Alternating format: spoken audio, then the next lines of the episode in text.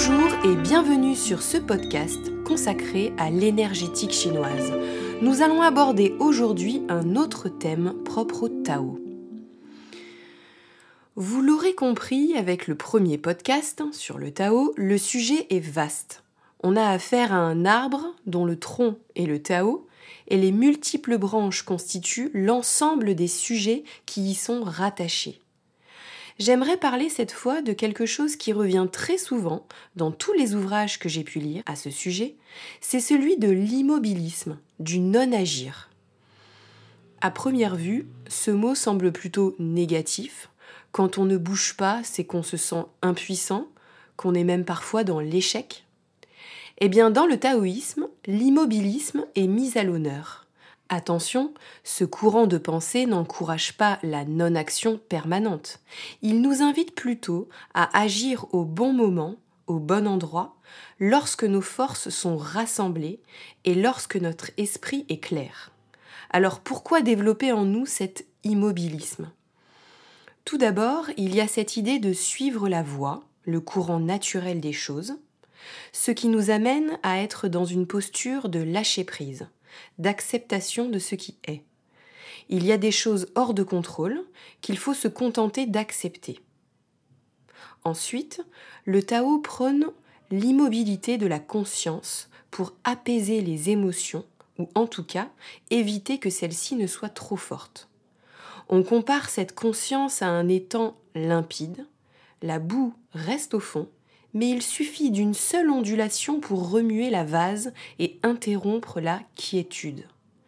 La conscience est semblable à cet étang. Elle se laisse facilement distraire par les événements de la vie et a de grandes difficultés à rester claire et immobile. Si les choses sont laissées tranquilles, elles suivront leur cours. En l'absence de peur, en l'absence de menaces et de force, tout fonctionne naturellement. Telle est la voie du ciel. Le Tao conseille également d'arrêter de tout analyser, car dans l'analyse on se sépare des choses. Il s'agit de demeurer dans les choses, pas dans l'analyse de celles-ci. Ne pas chercher à les obtenir, ne pas chercher à les nommer, ni à imaginer leur forme. Rester dans l'immobilité et les choses se transformeront d'elles-mêmes.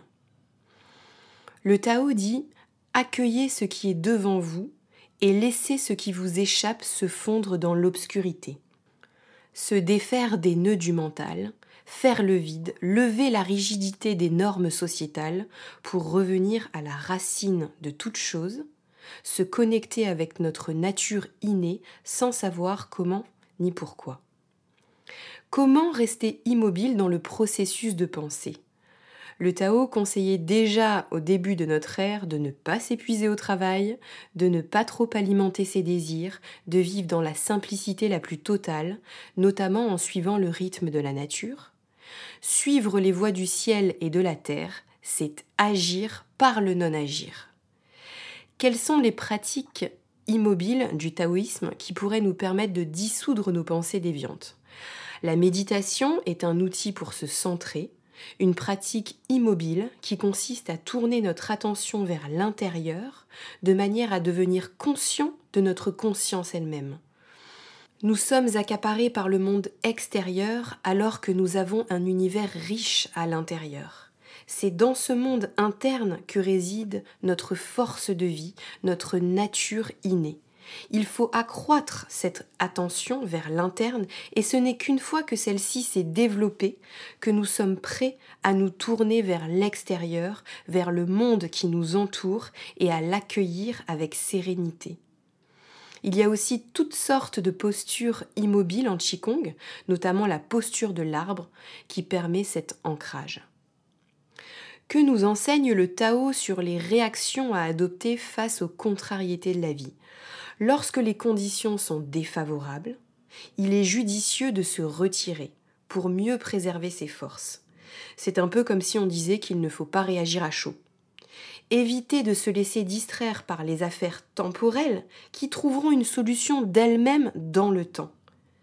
Face à un contretemps, un événement désagréable, il vaut mieux faire une pause, s'immobiliser, se taire, adopter une posture consciente, économe en gestes et en paroles, de manière à rassembler nos forces.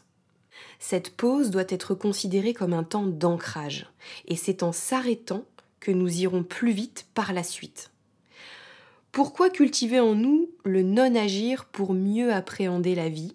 Alors tout simplement pour déjà se reposer et concentrer notre énergie, pour évaluer la situation à tête reposée et mieux saisir ce qui nous a amené à une telle situation, pour ajuster et réparer ce qui doit être changé de la manière la plus juste possible, à la fois pour soi et pour les autres, pour réfléchir à l'ajustement de notre posture dans ce monde, et enfin pour rassembler nos forces.